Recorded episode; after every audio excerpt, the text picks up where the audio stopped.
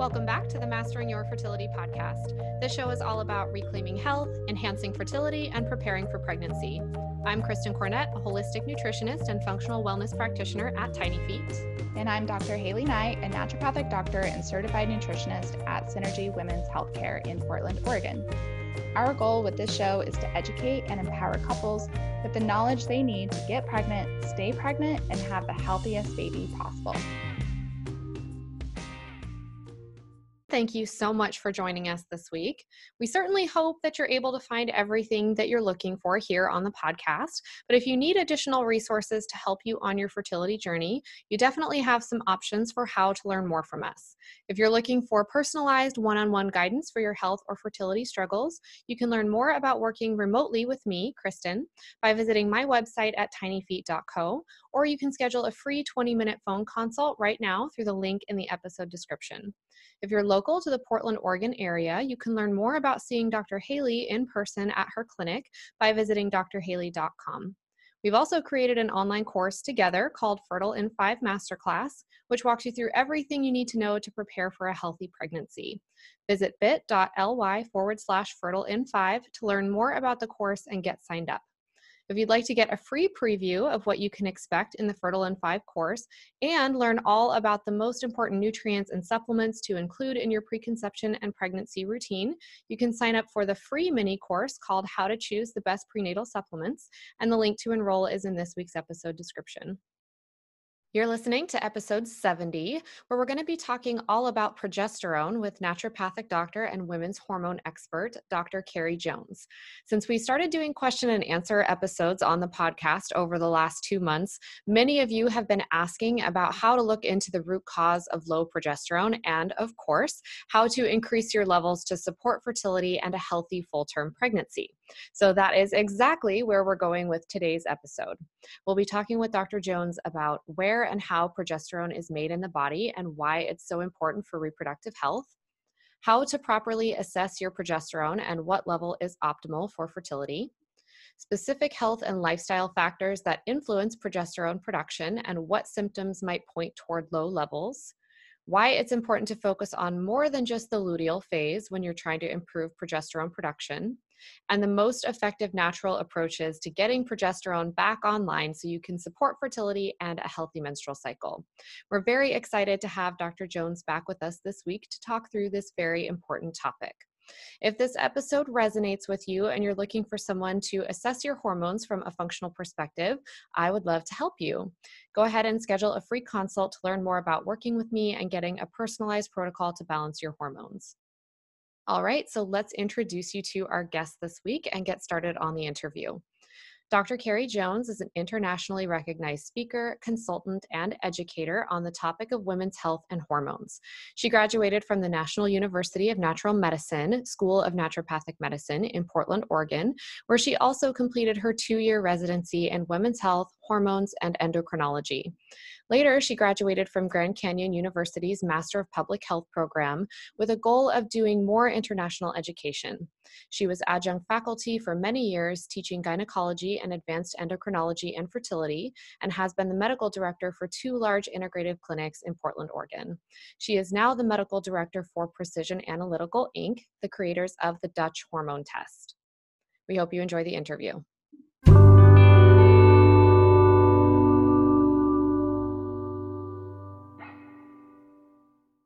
Right, welcome back, Dr. Carrie Jones. Thank you so much for being on the podcast again. Oh my gosh, I was so excited when you sent me the email and invited me back. I love you guys. So this is gonna be mm. great. Thank, Thank you. you. Yeah, you are a wealth of knowledge uh, when it comes to hormones and obviously a bunch of other things, uh, women's health related. And so we're really excited to dive into our topic today, which is going to be all about progesterone. So I think this is going to be a really popular episode. I know a lot of our clients and patients and listeners um, have so many questions about progesterone. So mm-hmm. this is going to be really good, hopefully clearing up some confusion around that. And progesterone is definitely, you know, who doesn't love progesterone because it's it's the calming, soothing, relaxing hormone, and I think all women need a little bit more than that. More of that, actually. yeah, yeah. It's it's unfortunate. I mean, as we talk about it, it's unfortunate that we actually end up like lowering our progesterone with the things that we do on a day to day basis, and when really it's like come on, universe, can you just give us more progesterone in those times of need? so we're, we're to um, talk about how we can actually do that. So that's going to be really great to talk about. Um, first, let's actually tell the listeners how and where progesterone is made in the body. So just the basics. Yeah, absolutely. It's primarily made in the ovaries once a woman has ovulated. So on the follicle, so the follicle is what houses the egg. Um, the follicle has cells that are all around it.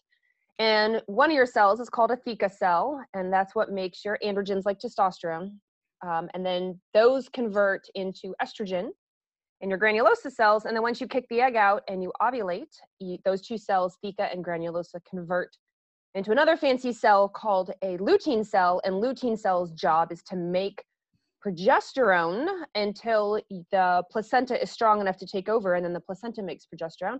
But for obviously a lot of women, women getting pregnant not what they want to do and so eh, that we make progesterone for about two-ish weeks um, and then when she's not pregnant it goes down. So it's sort of it's really important in those two weeks because the body's like hey just in case you get pregnant we're going to really try to help you make progesterone um, until the placenta is strong enough. So it's off those little lutein cells that we make it. Yeah. And so some listeners might um, have heard of the corpus luteum. So that's kind of what she's talking about is that follicle turning into the corpus luteum and um, it you know it's like a little yellowish structure sitting on your ovary and that's what's making progesterone. Full of lutein which is why it got its name. Yes exactly full of antioxidant lutein yeah. Yeah yeah. So that's how we're making progesterone. Uh, I think it's important for people to also understand that, again, emphasizing that we're only making it for two weeks or approximately two weeks, maybe uh, a little less for some women.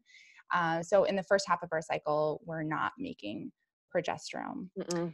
So, why is progesterone so important to fertility and the early stages of pregnancy? And tell us what can happen if it's too low.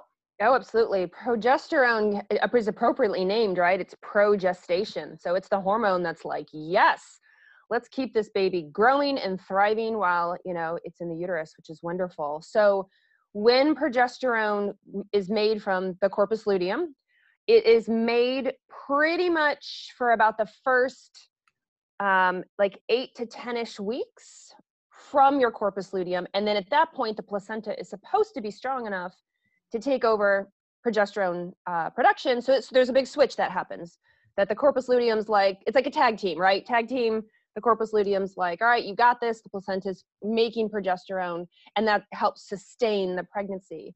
But what can happen, unfortunately, for a lot of women is that they go into pregnancy and their corpus luteum is not very strong. They're not making uh, very robust levels of progesterone, and they fall short of that tag team timeline of like eight to 10 weeks. And so the placenta is not ready and the corpus luteum, you know, peters out and the baton gets dropped. And unfortunately, that leads to oftentimes miscarriage, early, you know, early miscarriage due to the lack of progesterone. So we like progesterone to be nice and healthy, leading up into pregnancy because we know that's a big one to prevent early miscarriage for a lot of women. And it's also it's also important for priming the uterine lining for mm-hmm. implantation. So it's really important to have high enough levels in those early stages of pregnancy, but it's also really important in that second half of your cycle in that luteal phase to make sure that you can prepare that lining for a strong implantation. So infertility is another possibility. Huge. And it's actually even before then. It's your estrogen in the first part in your follicular phase that pushes out the progesterone receptors in your uterus so that you can get nice big and fluffy uterine lining that's like super inviting for implantation. So we completely love and, and think all about progesterone as pro, progestation but estrogen plays a role as well. It just plays a role in the first part of the cycle. So it's so it's so interesting you know like like the whole cycle from start to finish you have to take into consideration as you two talk about all the time when it comes to fertility you can't just micro focus on you know the last two weeks or maybe even the last seven days or the first trimester like you have you literally have to go from you know day day zero day one mm-hmm. yeah. and make sure it's good through the whole cycle yep we're going to jump into that a little bit later in the interview. um, so let's talk about when levels should be measured when we're assessing progesterone. So to make sure that we get an accurate assessment of what's happening with that progesterone level in the luteal phase, when should we be measuring it? Such a great question because I'm sure you two get this a lot too, where your patients will bring you their results and they're like, okay, here's my progesterone. And you're like, all right, well, when did you get this drawn? And they're like, I don't know, like Tuesday at two o'clock. Like, That's so not helpful. because right. progesterone, just like Haley said, it's it, it's only out. It should be only out in the second half of the cycle. So getting your progesterone checked in the first part, the follicular phase, is not it's not useful really at all because it's supposed to be nice and low. But what we ideally want is to check progesterone five to seven days after ovulation. So if you ovulate on day 14 then then we're looking at like days 19 20 21 of a typical 28 day cycle and that's usually what we're going for. Now some women know when they ovulate and they'll say well i ovulate early i'm ovulate on day 10 like all right well then you'll test day 15 16 17 and other women have longer cycles and maybe they don't ovulate till day 20 and so i'm like all right you're day 25 26 27 but basically what we're trying to do just just like you said is we're trying to hit that mid luteal surge of progesterone. So it is a specific time in the cycle to see what's going on. And it's after ovulation, but before your period. Awesome. Yeah. So most women are getting this progesterone level measured via serum. That's mm-hmm. the the primary way of testing, especially in conventional medicine. So all of my clients that come to me, they if they've had progesterone measured, it's been a serum level. So let's talk about what an optimal serum progesterone level is. Yeah, absolutely. So I, for fertility purposes, I like an optimal serum to be above 10. I want it to be right in the double digits. That's what I'm looking for. And this is not pregnant. This is just the optimal uh, luteal level that I'm going for of is above 10. Some women will be like seven, eight, nine, somewhere in there. Um, and so then I'm looking at other, just other stuff, other health markers to, you know, make sure do we need to, we work to get that higher? What's their history? They have history of miscarriage. Do they have a history of PMS and PM estrogen type symptoms where I know progesterone's probably low. And then as you get lower than that, as you get lower down in the single digits, then I know that the corpus luteum's not that strong and it's not producing very good levels of progesterone. And as you get real low, then I know that they're not making, they're not ovulating. It's it's the the teeny tiny amounts of progesterone they're making is actually from the adrenal gland and not from the ovary, and that's not helpful at all for fertility purposes. Yeah. So I'm looking sure. at serum. I want it 10 or higher. Definitely. Um, yeah. So uh, you obviously work for Precision Analytical, which makes the Dutch test, um, which we love. And so that test is a little bit different. It's not mm-hmm. directly measuring what a serum progesterone level is. It's kind of calculating that level based on urine pregnanediol, which are progesterone metabolites that um, are excreted in urine. So how well does that correlate to serum progesterone? It actually correlates really well. So here's what's really interesting. Two things. One, um, uh, the there was a paper that was published last year in 2019 that correlated Dutch dried urine to serum estradiol and serum progesterone and showed that it correlated really well, which is wonderful. That was published in a journal article. But the second thing that people don't realize is how much progesterone vacillates in a day. So mm-hmm. it's not like on day, you know, 19 we make this steady state amount of progesterone. To get progesterone to come out of the corpus uh, luteum, it's pulses that come from the brain and anything you pulse means that the progesterone is going to pulse as well it's not continuous and so women may get their blood drawn at two o'clock in the afternoon and their progesterone is at a low point because the pulse hasn't hit and if they got it drawn in the morning as an maybe as an example their, their pulses were higher or stronger and their progesterone's higher and so what I tell women is when you get progesterone drawn, don't just take one number at face value. We may have to do it a couple times um, it, we and when the Dutch test, we collect four samples in the day of, of urine, and then we do a weighted average of all four. So it's actually an average of those four through the day, as opposed to a one single point. And when I show women the studies on this, on how much progesterone can change in a day, they're astounded because they're like, I had no idea that I could drop a couple points or raise a couple points. Like that can be the difference between should I go on progesterone or not? Or, you know, how strong is my corpus luteum or not? Or, you know, what's my potential risk for um, maybe early, early miscarriage or not, just because of this vacillation. And so thankfully, Dutch does correlate really well to serum, but we know progesterone is pulsed. And so the pulse could be high or low depending when you draw it. So yeah. that can actually result in Dutch giving a much more comprehensive picture of what progesterone is, even though it's not measuring exactly the same way that a serum test is measuring. Correct. Now, Dutch, I do not recommend using Dutch. Like when somebody calls me and says, I'm pregnant, should I right. go get progesterone done? I'm like, in the blood. Yes, yeah, like right yeah. now. Like we don't have time to wait for Dutch. like you right, need to yeah. go right now.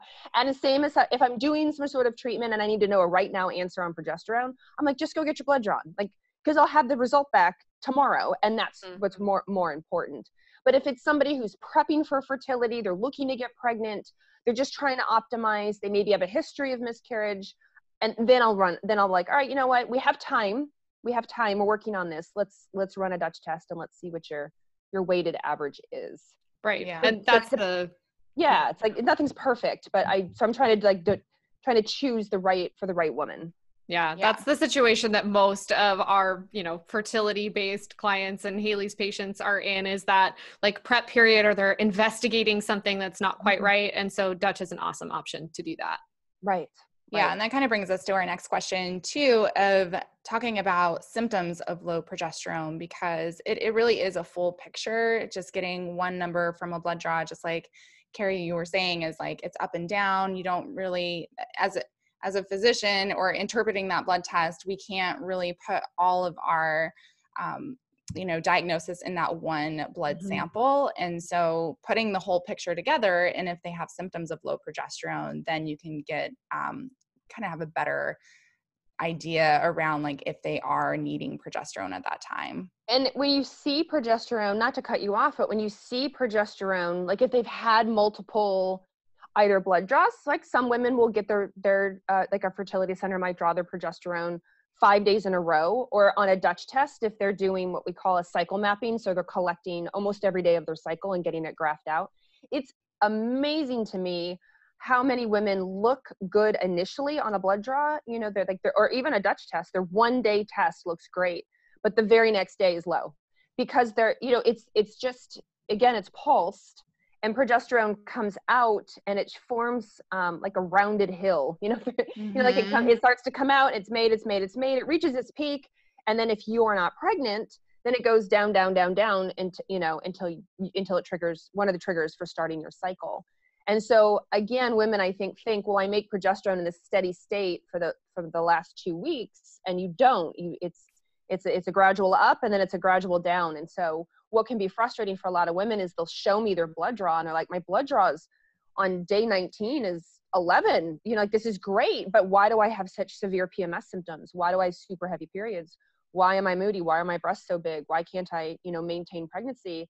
And then we look day 20, day 21, day 22, 23, and I'm like, well, you cr- you literally crash and burn. Like you can make progesterone up to day 19, mm-hmm. and then it goes down. It's like not cut her out. Exactly. Yeah. It's not this like gradual happy fall. It's like this fall off a cliff fall, mm-hmm. and women feel it. Yeah. And also, I know we're going to talk about this just a little bit later too, but how stress is related to like progesterone resistance. So your mm-hmm. progesterone might look totally fine, but the uterus actually isn't responding to your progesterone. Right, right. It can affect stress can affect actual production itself, and then the receptors down in the uterus. Yeah. Which, it's, which is it's a built well i mean i'm sure we'll talk about this but like it's a built-in mechanism right? If you're if you've got a lot of stress if the body perceives you as running from a tiger then um, it's maybe not the most ideal time to grow a baby. So the body's yeah. like whoa i'm going to protect you and we are not going to get pregnant. hold off on that for yeah which is a month or so. smart on the body's part but in this day and age it just it just sucks. It's unfair. Yeah so let's talk a little bit more about what are signs of low progesterone. How does one know or um, try Suspect. to deduce if they have low they have low progesterone? And we commonly talk about low progesterone in relation to estrogen. Mm-hmm. So you can mm-hmm. actually have low progesterone and high estrogen, or low progesterone in relation to your estrogen in your luteal phase. So it's it's common symptoms most women can probably identify with. It's things like PMS, so it's the mood changes, it's the bloating, it's the full tender breasts. Um, it can be heavy periods, clots with the periods, um, worse endometriosis symptoms. Um, again, the uh, insomnia, anxiety, progesterone is very calming. to the brain. Uh, it affects GABA, which is our most abundant um, inhibitory neurotransmitter, which means it calms things down, right? So if we don't have enough progesterone, then women often say, I, I have insomnia before my cycle. Like a couple days before I get my period, I can't sleep. And a couple days before my period, my anxiety is a whole lot worse. Like, yes, low progesterone can do that. And so it can really affect, you know, all aspects, all aspects of the body when you have low progesterone, lower progesterone. Yeah. Spotting spotting before periods can also be spotting. somewhat mm-hmm. common. Yeah, you're you're uh, losing that lining that you're supposed to be sustaining with progesterone. You're losing that a little too quickly, so you might get like some brown spotting or maybe some pink spotting before, or even just period. a short luteal phase. So somebody who ovulated, say day ten, but then they start their period day twenty, um, or day fourteen, they start their period day twenty four. So if you're having a short the luteal phase really should be around 12 to 14 days. Um, ideally around 14 days but it could be around 12 but anything um, shorter than that can be a sign of low progesterone. Definitely. So for women tracking this is really good for them to know when they're looking at like their lh surges or temperature checks or mucus changes and then when they start their period um, which is so wonderful about the human body and of course we've you know there's um, there's the book on it, the fifth vital sign. Like women, it's amazing to me when women, I'm like, ask them about their period and they're like, oh, I don't know. I think it comes every month. I'm like, how do you not know? Like it's the greatest feedback as a female that we get every month as to Truly. what, how our health is and how our stress is affecting it and how our diet and travel and sleep and nutrition and everything is affecting just by getting a period and our symptoms that go along with it. And yeah. um, so I love when women are super dialed in and they know, you know, they do some tracking, whether they do it hardcore whether they're just pay attention and they're like yep i get changes here and you know this is how often it comes and i have an app in my phone and like, great you're going to know so much about your body I love yeah. tracking. I I have found it so illuminating for me. Like I feel like I was already really in tune with my body, but it's so interesting to me to see especially for me because stress is a big problem for me. I can see in my chart like, oh man, I really went overboard yesterday or I didn't sleep well or I ate things I shouldn't have. And like I can see that reflect almost immediately in my chart and especially in the luteal phase because one of the things that progesterone does and the reason that it helps you confirm ovulation on a basal body temperature chart is that progesterone increases your metabolic rate and it also mm-hmm. increases your temperature. So that's why you see that spike in the luteal phase. And so I'll see like something wonky happen with my temps where like they'll drop off for a day if I wasn't kind to my body the previous day or the previous few days. And so I notice things like, oh, I ate a food I knew might not work for me, or, you know, I didn't get enough sleep, or I worked too late and like was overly stimulating my cortisol at night. I noticed that in my chart. Mm-hmm. Yeah, and I mm-hmm. find it so funny. I'll tell a personal, quick personal story. Is I was looking at my on my app about my cycles, and and then I have a I have a tracker ring that tracks like heart rate variability and my sleep, and like some people have a Fitbit, right? I have a I have an Oura ring, and so every January I do a Dutch test where I check my um, I test my cycle all month long and then I will publish, post the results to social media. So I was trying to get all this data on myself while I was waiting for the results just came back um, not that long ago. But anyway, on my on my app on my phone, it said like you could like what's your average like, like my app updated, so I got all this new detail about my cycle. I always thought my cycles were 28 days, and when I hit that thing on like what's the summary about all my cycles, um, it's like your average is 26 days. I'm like 26 but in my head, it was 28. I was just like, yeah, I'm 20. I'm a 28 day girl. I'm a 28 day girl. My app was like, no, dingy, like you're 26. and I, you know, and I thank God I track. And, and then when I saw the summary page, I averaged 26. So apparently I'm a 26 day girl and didn't know it. yeah. Which is helpful. You know, my luteal phase is two days shorter than I thought it was. So that explains some things. Yeah, I mean, I have a well, I don't, I haven't been doing the cycle mapping or anything like that, but I have been tracking my cycle um, pretty closely in the last six months or so, and um, I went through a pretty stressful period, and of course, on my cycle, like my luteal phase dropped from 12 days down to 10, and I was ovulating a little bit later, and then having a shorter luteal phase, and I'm just like, oh my gosh, stress has so much impact so much on your cycle and it just you know it's quite motivating because it's helpful once you understand how it's affecting your cycle how you can use that as a motivator to um, make sure that you have self-care and lowering mm-hmm. stress and taking taking care of yourself because then Yeah. you can really see it reflect on your cycle and and now my cycle is actually back down or back to kind of a normal 12 to 14 luteal phase which i'm really proud i was able to get it there so You're like, yay. And the, yeah the cycle is not in a silo. You know, I think women, they, they, um, they kind of put their periods and the menstrual cycle as like, oh, that's the reproductive part of me. You know, that's over Yep. here. And I'm like, you know what though? Your hormones literally affect every single system in your whole body. Every single system. It affects your immune system. It affects your cardiovascular system. It affects your brain health. It affects literally everything that you do. And so right you can't silo it and you can't blow off your period like, you know, just like you said, if you're not doing hashtag all the things and self-care and there's a lot of stress and then you don't work to get it back, it's literally not just affecting your reproduction, but it's affecting the way your brain works. It's affecting the way your immune system fights viruses. It's affecting the way, you know, your skin, you know, turns over, how your GI tract works. I mean, it literally these Yeah, hormones aging. everything. Yeah. Yeah. preventive so- aging when when I when I tell women this, I'm like, you know, it's it's a lot more than just your ovaries. It's a lot more than just, you know, well that sucks. I had bad cramps and terrible PMS this month. I'm like, it really did affect every system in your body. yeah oh, so true hey we're gonna have to have you back on to talk just about that Okay, so let's talk a little bit more about what factors actually influence progesterone production. So we mentioned it a little bit earlier in the episode, but let's get more into that. And like, what should listen, our listeners be looking for um, as far as finding answers to why their levels are low?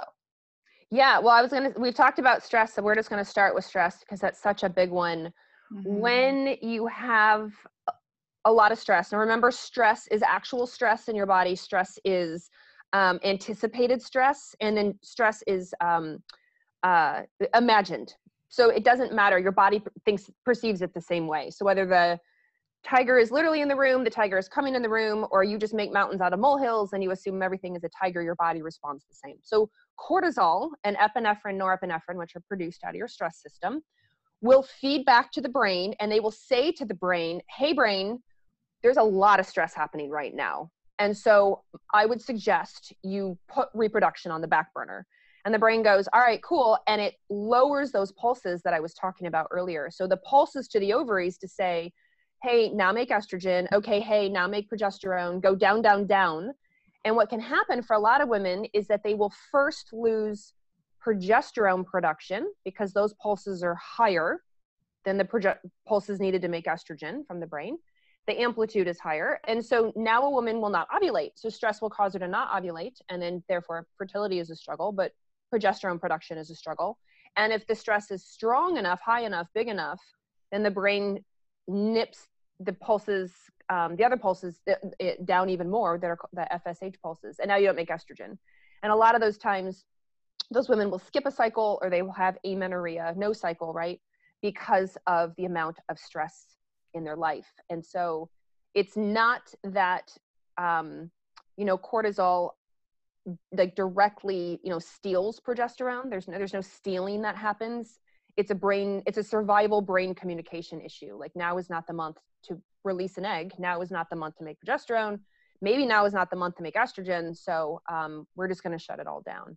And Yeah. so by doing like what you did, Haley, you know, like you you know this, and then taking the measures to like, okay, I need to put self care into place, and I need to you know work on this, and I need to support my body with whatever it is, sleep or supplements or relationships, nurturing, whatever. Then it the then the brain's like, okay, we're out of fear, we're out of danger, and then and then try to get that cycle to come back. So I'd say stress in this day and age, which I'm sure you two would agree, like is so big. And I never, ever, ever, ever want to tell a woman who's getting pregnant, oh, it's stress. If you just stop being stressed, you'll get pregnant. Like, no, that's not helpful.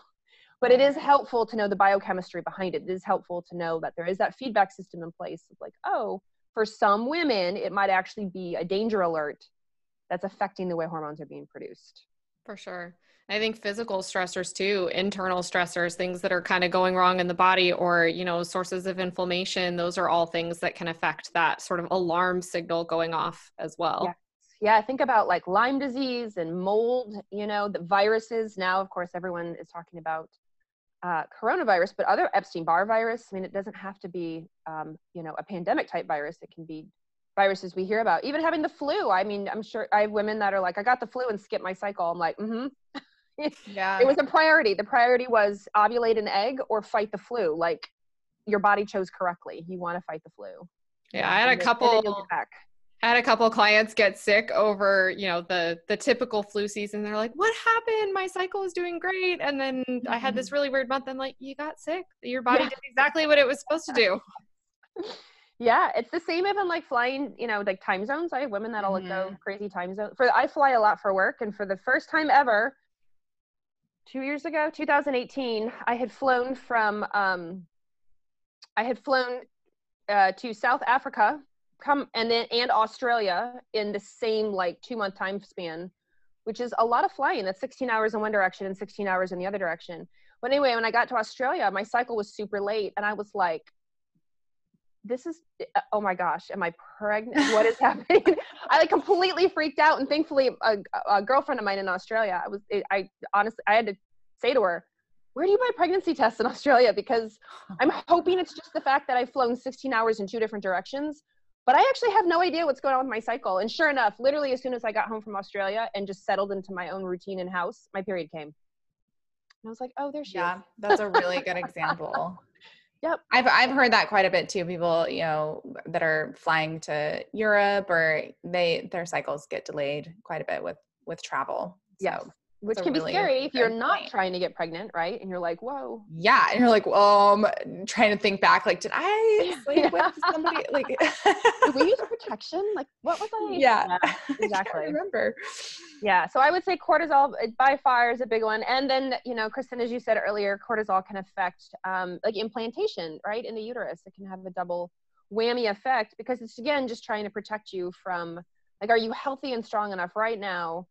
Is this in your best interest to get pregnant? Whether you're trying to get pregnant or not right it's still the body's all that's what the body in, a, in the female body is always trying to judge.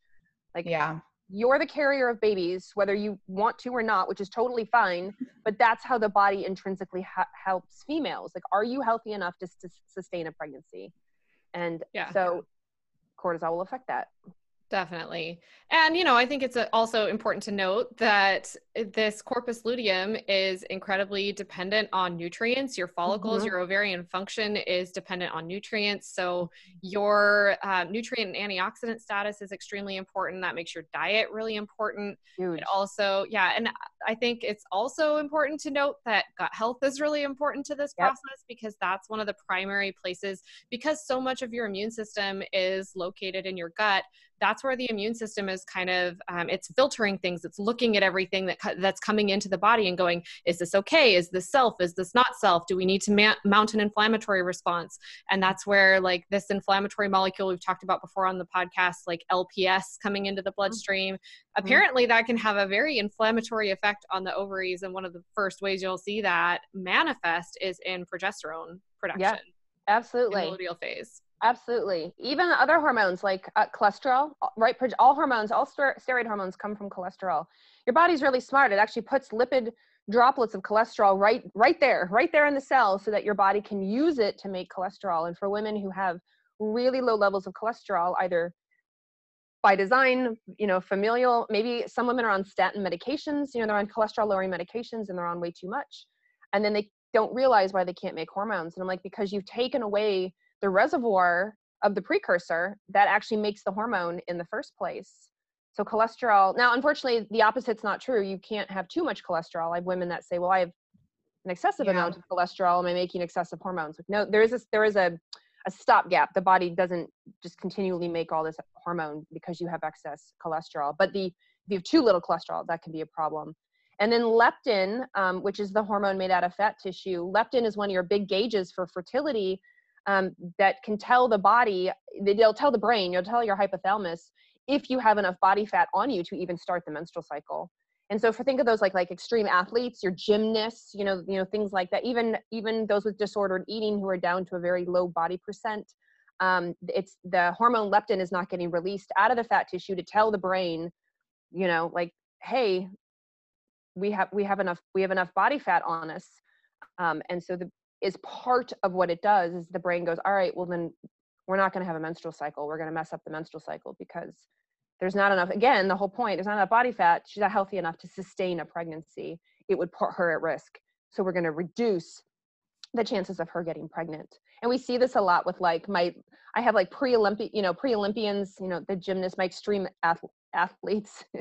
So and sometimes not even like true athletes as in they're like sponsored and stuff. sometimes it's just the mm-hmm. woman who's like well i go to SoulCycle 12 twice a day. I'm like twice a day?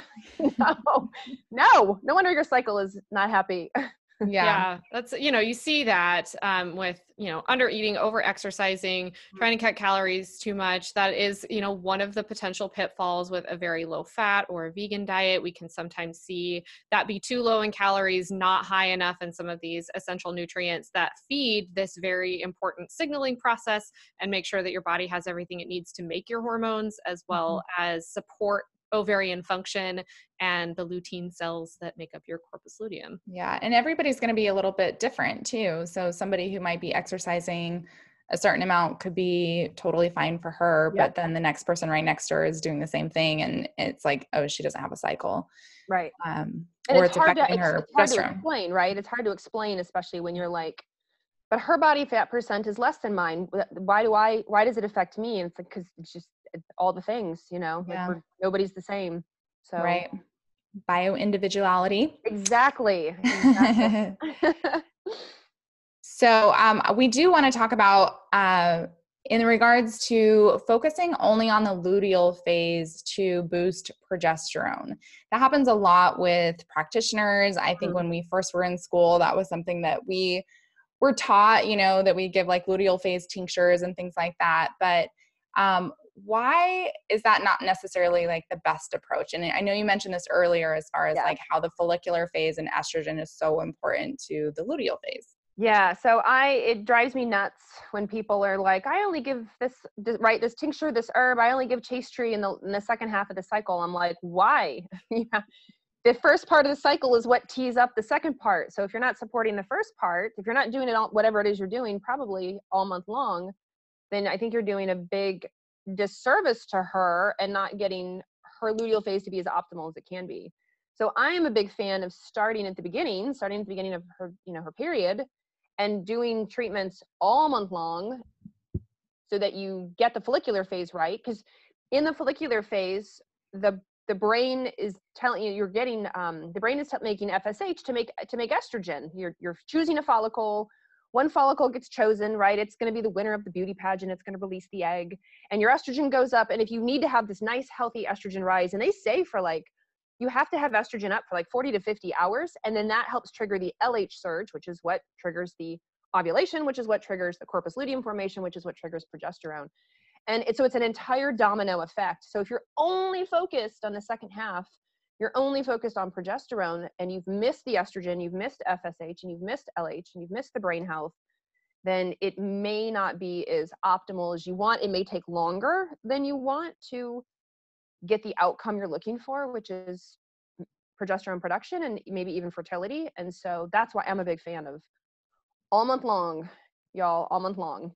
Yeah. yeah totally agree it's it is really important to make sure that that we don't miss important pieces of the picture and that we're not i mean that's that's a little bit of an allopathic approach too like you just look at the thing that's wrong and you're like well i'm going to give something to fix that thing without right. looking at the rest of the picture and so making sure that we are being a little bit more holistic in our view and taking into account the complexity right. and beauty of the entire menstrual cycle for right. sure and I know that some of the some of the products out there are are they're called like two phase, right? So you'll take mm. something for the follicular phase, and then you'll stop and change to a different formula for the the second half, the luteal phase. And I'm like, that's totally cool because you're covering right. both phases, right? And the other caveat is when you give progesterone. I don't give progesterone in the follicular phase if she's trying to get pregnant. I mm-hmm. give progesterone in the, in the luteal phase preferably preferably after she ovulates because there is a feedback loop to the brain that says oh she has progesterone don't ovulate. So if you give it too early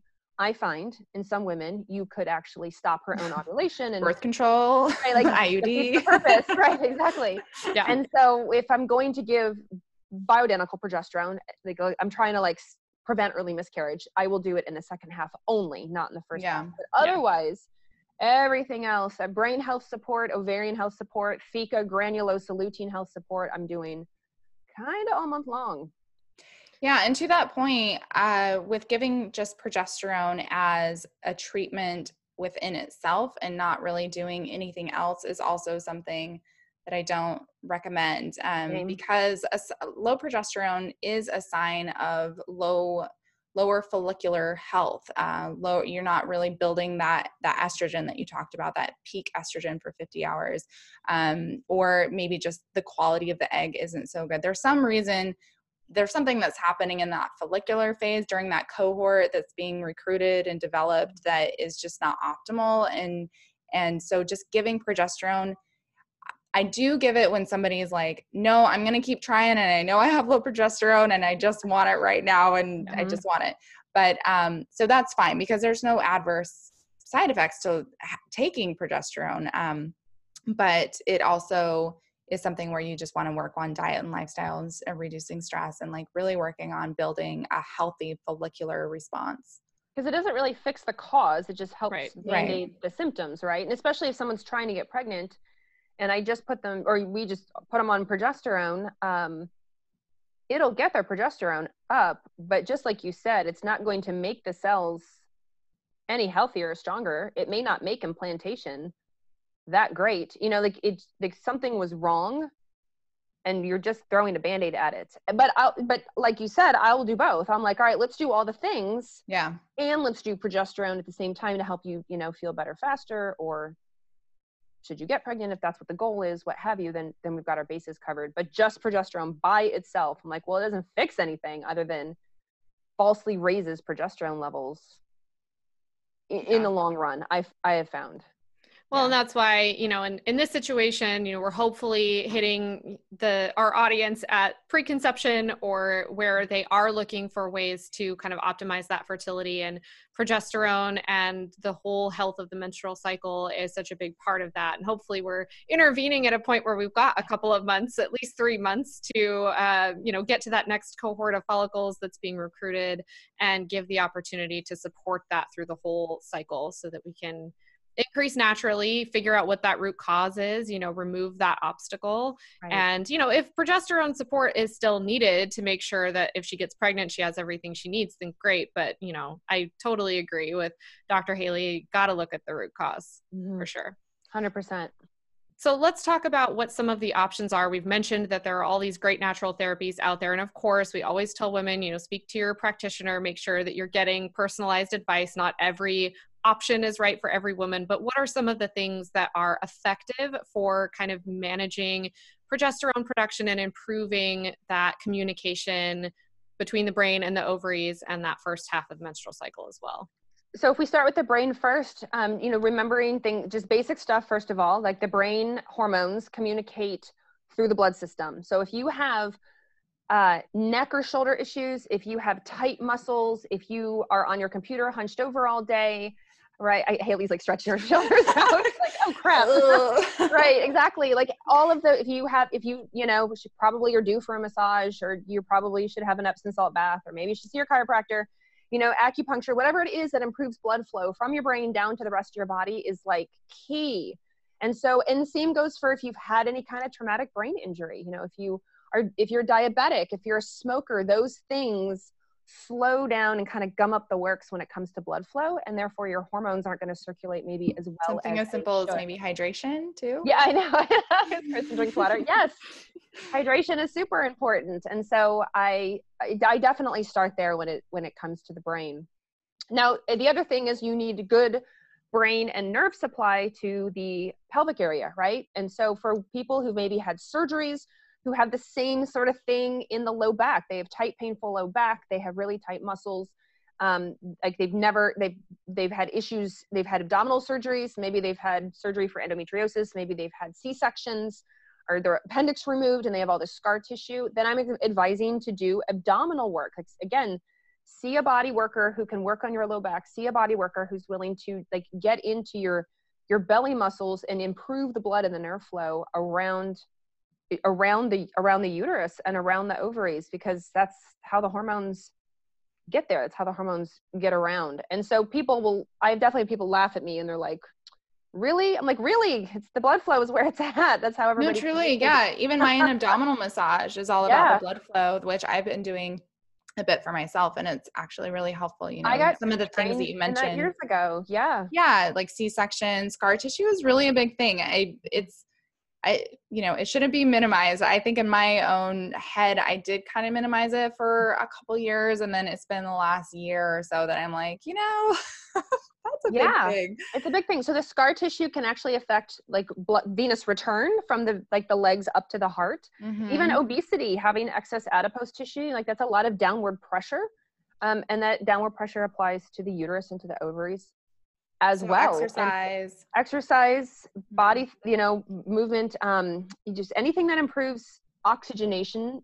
Even think of things like if you've got sleep apnea and you're snoring, you're not getting that oxygenation to the brain, and then therefore you're not going to get proper signaling down to the ovaries. So starting with the basics is a big one. So then what I start to think of is like, okay, now we need to get from now we've got the blood flow, we just need the brain signaling. So I'm a big fan of like what I call like brain health stuff. So we're thinking like your omega threes, your fish oil. I'm thinking um, herbs like bacopa, herbs like ginkgo. I'm thinking herbs like um, or supplements like there's something called PQQ, Mm-hmm.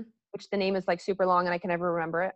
But it's a good one for brain health. Um, magnesium threonate uh, raises BDNF, brain-derived neurotrophic factor. And that's it's a magnesium. It's just one of the magnesium families, but it's specific for the brain. And so I'm rosemary. Rosemary is a great one. Smell it, cook with it, eat it, use it. Great for brain health, raising again BDNF. Um, and we're just trying to get the brain, you know, back on track. Cordyceps for people who are into, um, you know, mushrooms. Yeah. Yep, maca. there's a there's some really cool mushroom extracts uh, that includes uh, cordyceps, but also lion's mane. Lion's mane, and- yeah. And chaga. Am I saying that right? Yeah, C H A G A. Mhm. chaga mushrooms. Um, so it's Four Sigmatic. We're not related at all. We're not being sponsored by it, but I actually been using it lately to try to get off coffee, and um, and I'm really been enjoying having that mushroom extract. So I do lion's mane for focus. So when I um when I need to focus more, I don't have I don't I don't have ADD, but sometimes you know like I've got to like especially after a lecture or I have to write a big webinar lecture what have you. I'll use lion's mane and then I'll use something called huperzine, which increases huperzine A, which increases acetylcholine. So it's really good for like and magnesium threonate, and so that's just really good for like neurons and like signaling and, really inspiring. yeah like it gets gets me like on my a game real quickly you know, for Mhm. sure and then when it goes down to the the ovaries now i'm looking at antioxidants because antioxidants have a huge role right there's a lot of um a lot of uh you know stuff that can go wrong in the antioxidants or excuse me in the fr- production of hormones in the ovaries and believe it or not melatonin is a big one. So Mhm. pro- now we're back to proper sleep. To make melatonin some women actually have to take a little bit of extra melatonin. It can be really helpful for ovarian health. Um, think of your lutein. We corpus luteum is your lutein cells.